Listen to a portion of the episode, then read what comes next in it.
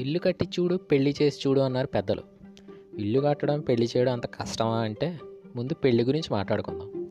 మన భారతీయ వైవాహికయాస్తి ఎంత గట్టిదో అంతకంటే ఘనంగా పెళ్ళిళ్ళు జరుగుతాయి. నిజమండి. ఆ పెళ్ళి కొడుక్కి పెళ్ళి కూతురికి కూడా జీవితాంతం చదివిన చదువు ఖర్చు కంటే పెళ్ళి ఖర్చు ఎక్కువ ఉంటుంది కొన్ని పెళ్ళిళ్ళల్లో మన మన భారతదేశంలో కోటీశ్వరులు ఉంటారు. వాళ్ళకి ఆ డబ్బులు ఉన్నాయి కాబట్టో వాళ్ళకి ఆ స్టేటస్ సింబల్ కాబట్టో వాళ్ళ ఆనందం కాబట్టో భారీగా చేసుకుంటారు పెళ్ళిళ్ళు. ఇకపోతే కొంతమంది మధ్యతరగతి చిన్నవాళ్ళు ఉన్నారు. వాళ్ళు ఏంటంటే పక్కింటోళ్ళని ఎదురింటోళ్ళని వీధి చివరోళ్ళని వాళ్ళని వీళ్ళని తెలిసిన వాళ్ళని పిలవపోతే ఫీల్ అయిపోతారని పాపం పెళ్ళిళ్ళు చేస్తూ ఉంటారు. భారీగా వాళ్ళ స్తోమతకి మించి. అలా చేసి చేతులు కాల్చుకుని ఇల్లు అమ్ముకున్న వాళ్ళు కూడా ఉన్నారు. ఎంత వ్యవస్థ అయినా ఎంత వైవాహిక ఎంత గొప్పదైనా చేసే పెళ్ళి మన స్థాయికి స్తోమతకి జాగ్రత్తగా చూసుకొని చేసుకోవాలి. ఎందుకంటే వాళ్ళని పిలవకపోతే ఫీల్ అయిపోతారు అని మనం పెళ్ళిళ్ళు కొంతమందిని ఇంకో పది మందిని ఇరవై మందిని వంద మందిని పిలుచుకుంటాం.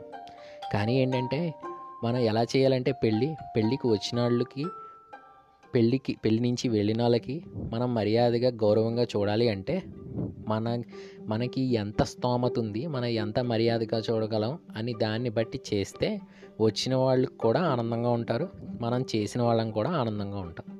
అందుకే ఏంటంటే పెళ్ళి చేసినప్పుడు అందరూ అందరూ ఆనందంగా ఉండాలంటే మన స్థాయి స్తోమత ఏంటో చూసుకోవాలి. అంతేగాని భారీగా ఆడంబరంగా చేస్తే చాలా చాలా కుటుంబాలు చితికిపోయినవి కూడా ఉన్నాయి. అందుకే ఏంటంటే భారతదేశంలో పెళ్ళి చేసి చూడు అంటే పెళ్ళి తంతు చూడాలి పెళ్ళి తర్వాత తంతు కూడా మనం జాగ్రత్తగా చూసుకోవాలి. అది. ఇంకా ఇంటి సంగతికి వస్తే ఇల్లు అనేది మనం ఉండడానికి ఆనందంగా ఉండాలి. వచ్చి చూసిన వాడికి కంటికి నచ్చాలి.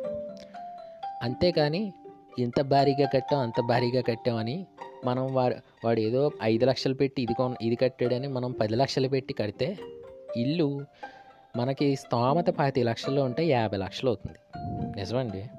ఏంటంటే ఇప్పుడు ఇల్లు మనం కట్టినప్పుడు ఏమీ లేదు. భారీగా ఇంత హాల్ ఉండాలి అంత హాల్ ఉండాలి అని మనం అనేసుకుని కట్టేసిన తర్వాత చాకరీ చేయడానికి ఇంట్లో వాళ్ళకి నానా తంటాలు పడి మనకే తిట్లు పడతాయి. అందుకే ఏంటంటే ఇల్లు కట్టినప్పుడు మనకి మనం ఎలా ఉండగలం మన స్తోమత ఏంటి అనే దాన్ని బట్టి ఇల్లు కట్టుకోవాలి. ఒకడు డూప్లెక్స్ కట్టాడని నేను డూప్లెక్స్ కడతానని. ఒకడు నాలుగు అంతస్తులు వేసాడని నేను ఒక ఐదు అంత అంతస్తులు వేస్తానని.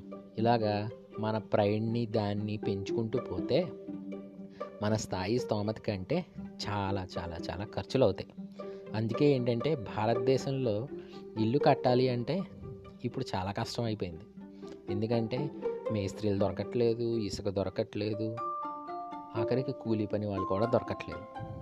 అందుకే ఏంటంటే ఇల్లు కట్టినప్పుడు అన్నీ చివర ఒక ఇసుక దగ్గర నుంచి ఇల్లు పూర్తయి గుమ్మడికాయ కొట్టి మనం గృహప్రవేశం చేసే వరకు నానా తంటాలు పడాల్సిందే.